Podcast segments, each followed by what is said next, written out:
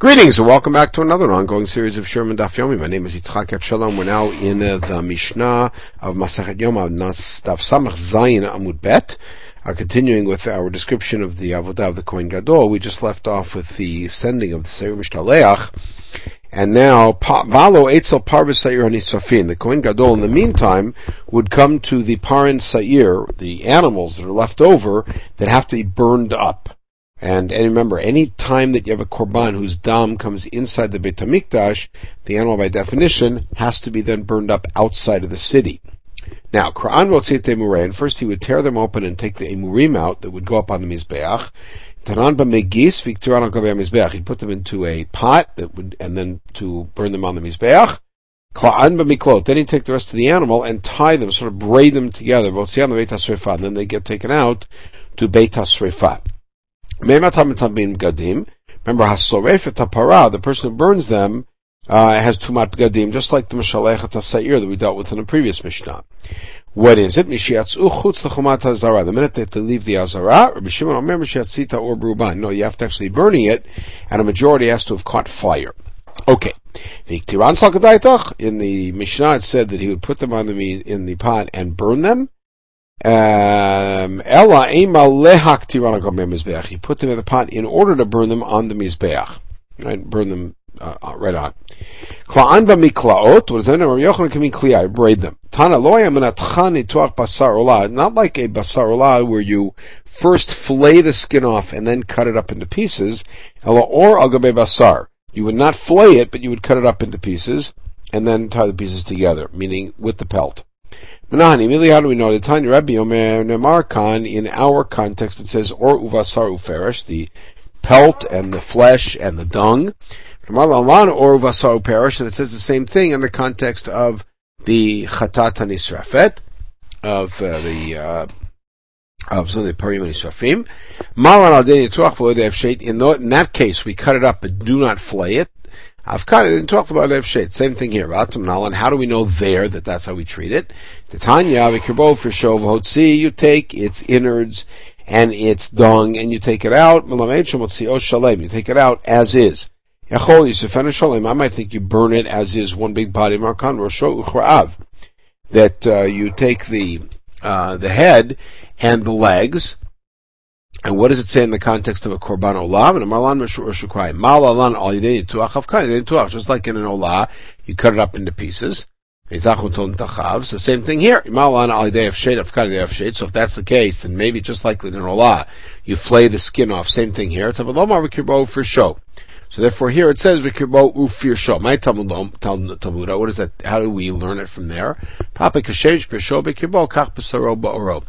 Meaning, just like the dung is inside its innards, similarly, the flesh is inside its skin, and we do not flay it. Okay, the last item in the Mishnah was Meimatam Tamim Gadim. Uh, and we have the machloket, whether it's when it leaves the Azara, or Rabbi Shimon's opinion much later, when it has already gotten inflamed. You take the outside of the camp and burn it, now remember the camp, when we speak about the camp in the, in Sefer Yikra, we're talking about three camps. The camp of the Shechina, which is the Chatzer of the, of the Mishkan, the camp of the Leviim, Achne Leviyah, and then the camp of Israel, the entire camp. Uh, the parallel in Yerushalayim is the Machane Shechina is the Azara, and everything inside. The Machane Levi is Har Bayit, and Machane Israel is the city of Yerushalayim, the walls. Now,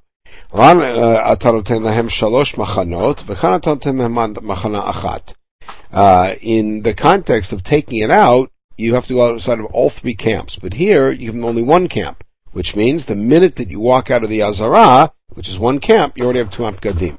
So why did it say מחוץ למחנה? לומר לך, כיוון שיצא מחוץ למחנה אחת, וטמאים בגדים. So that's there to tell you Tumat Gadim happens right away, and that's of course Tanakam in our Mishnah. Hata Menalan, the Tanya see it call apar, in the context of the Par Nisraf, Chutz Shalosh Machanot. Has to go outside of all three to be burnt. Maybe it's just outside of the Azarat. Shomer b'far ha'idai al michutz l'machaneh, when it says in the context of par el mdavishal tzibur al michutz l'machaneh, she'ein talmud lomer, there's no need to say that. You're going to burn that like you burned the first par, which is outside of the camp. Why does it again say mechutz machane? To go a second camp out. Shomer michutz machane badeshen, when it talks about taking the deshen of the mizbeach outside of the camp, again, it already says you take it to where the deshen is spilled out. That tells us that outside is always outside of all three. There is no middle ground. Rabbi Shimon, so what does Rabbi Shimon do with that, considering he says that Tumat Gadim only starts when you get to the end and it's burning? To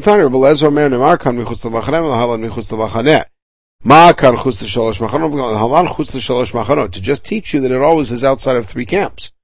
And just like with the Parat Chatat, it's uh, to the east of Yerushalayim, because it's to be facing the Mikdash, similarly here.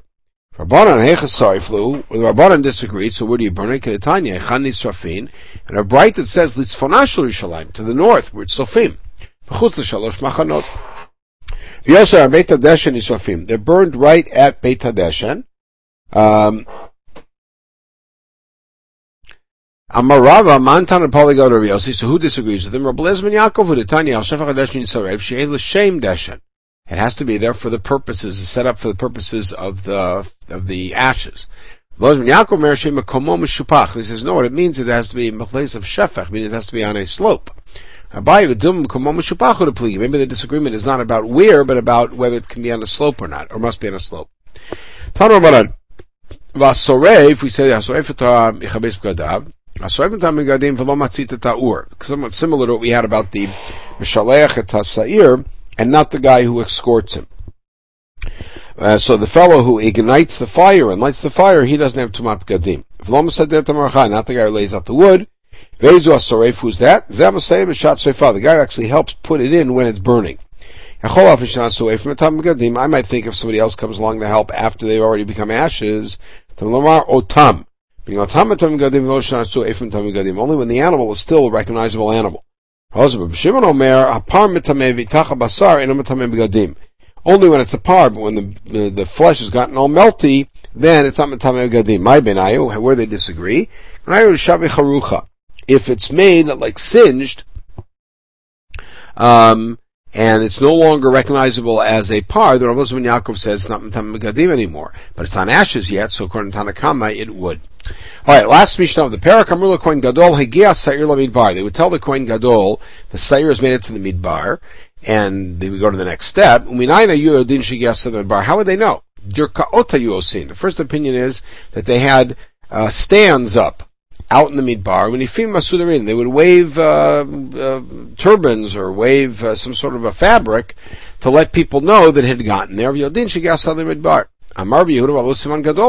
They didn't need that. They had a different siman. From Yerushalayim until this place called Beit uh, Chidud, which is this place that would be where the midbar begins, is three milin. Hochin mil, v'chozrin mil, v'shohin kedei mil. They would remember, they would walk out one meal to escort, They'd come back one meal. They'd wait another 20 minutes or so. If didn't shake Shigyas the midbar, they would know that it's gotten to the midbar, which means according to Rabbi Yehuda, as we've seen earlier, the minute that it gets out into the desert, that's already considered, the mitzvah is considered to have been done, which is why Tumat Gadim begins. Very famously, there was another siman, Lashon Shel Zorit Hayakashur Pitcho Shel Heichal. They had that, that scarlet ribbon on the opening of the Heichal, based on the